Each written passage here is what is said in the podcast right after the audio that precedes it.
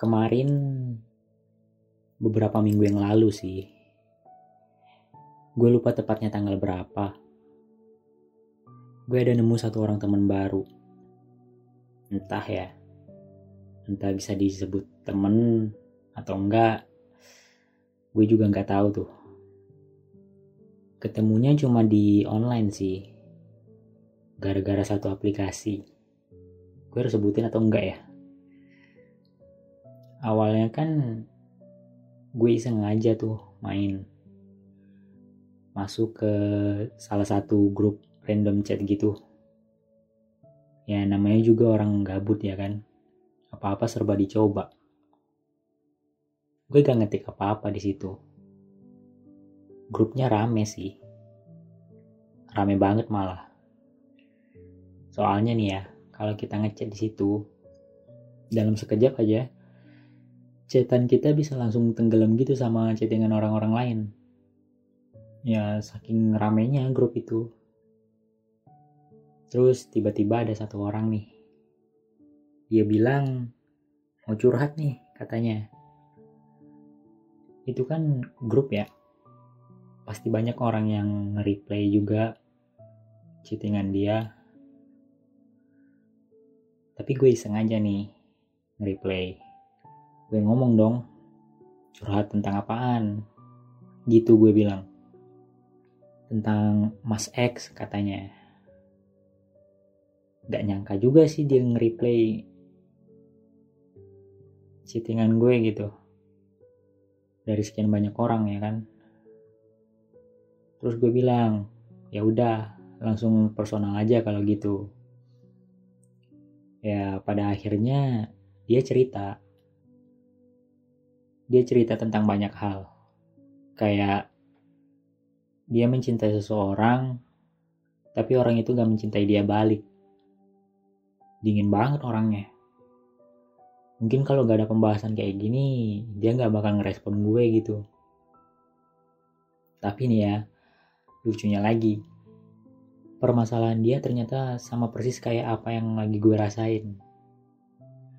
Mencintai satu orang, memilih untuk bertahan, terus berjuang sendiri, tapi kenyataannya nggak pernah bisa memiliki.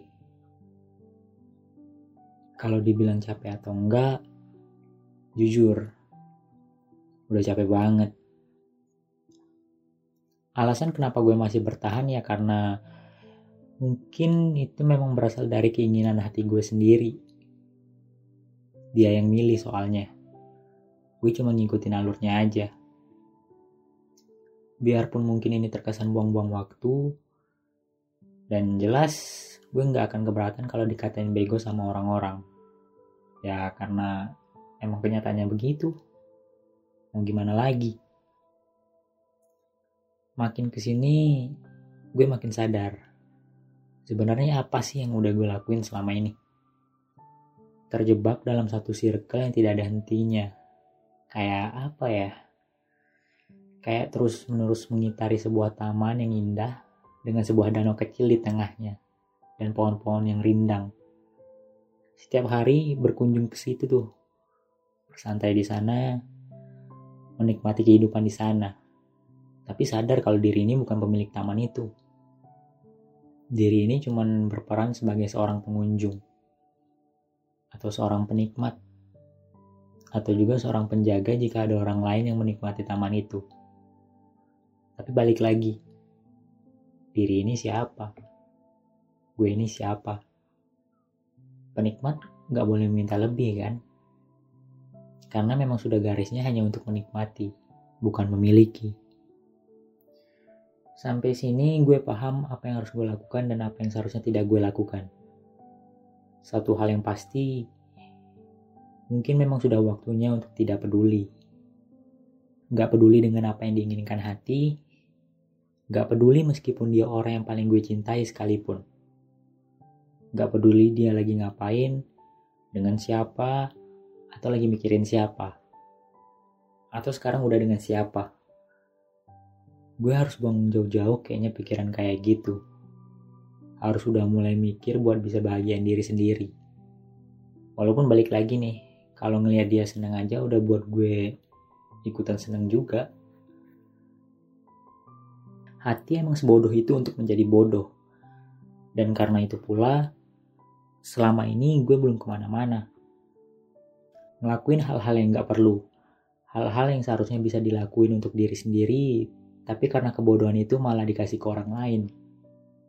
Ibarat kayak kita kita nih udah usaha mati-matian kerja banting tulang ngehadapin semua resiko yang bisa buat kita jatuh sejatuh-jatuhnya.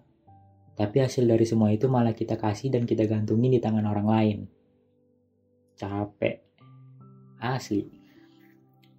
Pengen keluar dari circle semenyebalkan ini. Tapi udah dicoba berkali-kali tetap aja nggak bisa.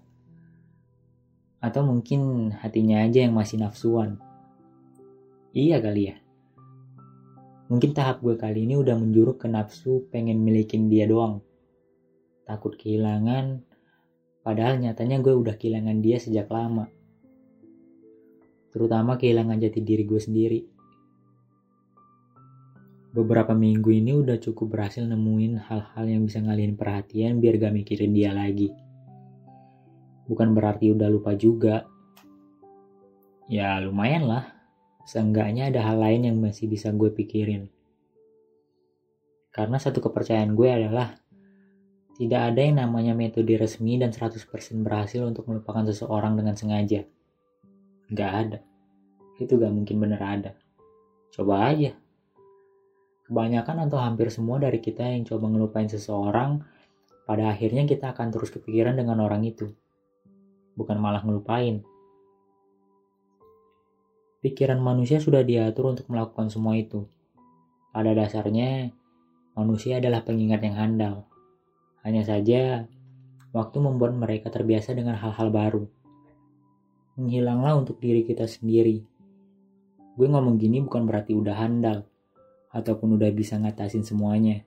Enggak, enggak ada. Itu salah. Gue aja bego. Gue sendiri masih terjebak kayak yang gue bilang tadi Cuma udah tahu aja cara ngatasinya biar bisa sedikit nenangin hati. Ini apa yang gue pikirin berasal dari hati gue sendiri. Kalau gak apa-apa kita masih mencintai seseorang yang bahkan orang itu tidak mencintai kita balik. Punyailah pendirian kalian masing-masing. Kita ini manusia. Kita pantas menikmati hidup. Setidaknya siapkan satu space kecil di hati kalian yang kalian taruh dan kalian bentuk dengan rapi untuk mencintai seseorang tersebut. Kontrollah perasaan itu untuk tetap berada di sana. Mencintailah dengan seutuhnya. Kecil saja, jangan terlalu besar jika ia masih tidak menerima kalian. Dan sisanya, jangan menutup hati untuk orang lain. Hati kalian juga berhak untuk dicintai.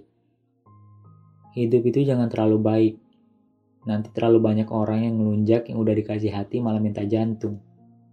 Yang sewajarnya aja. Jangan berlebihan. Kita hidup untuk diri kita sendiri, bukan orang lain.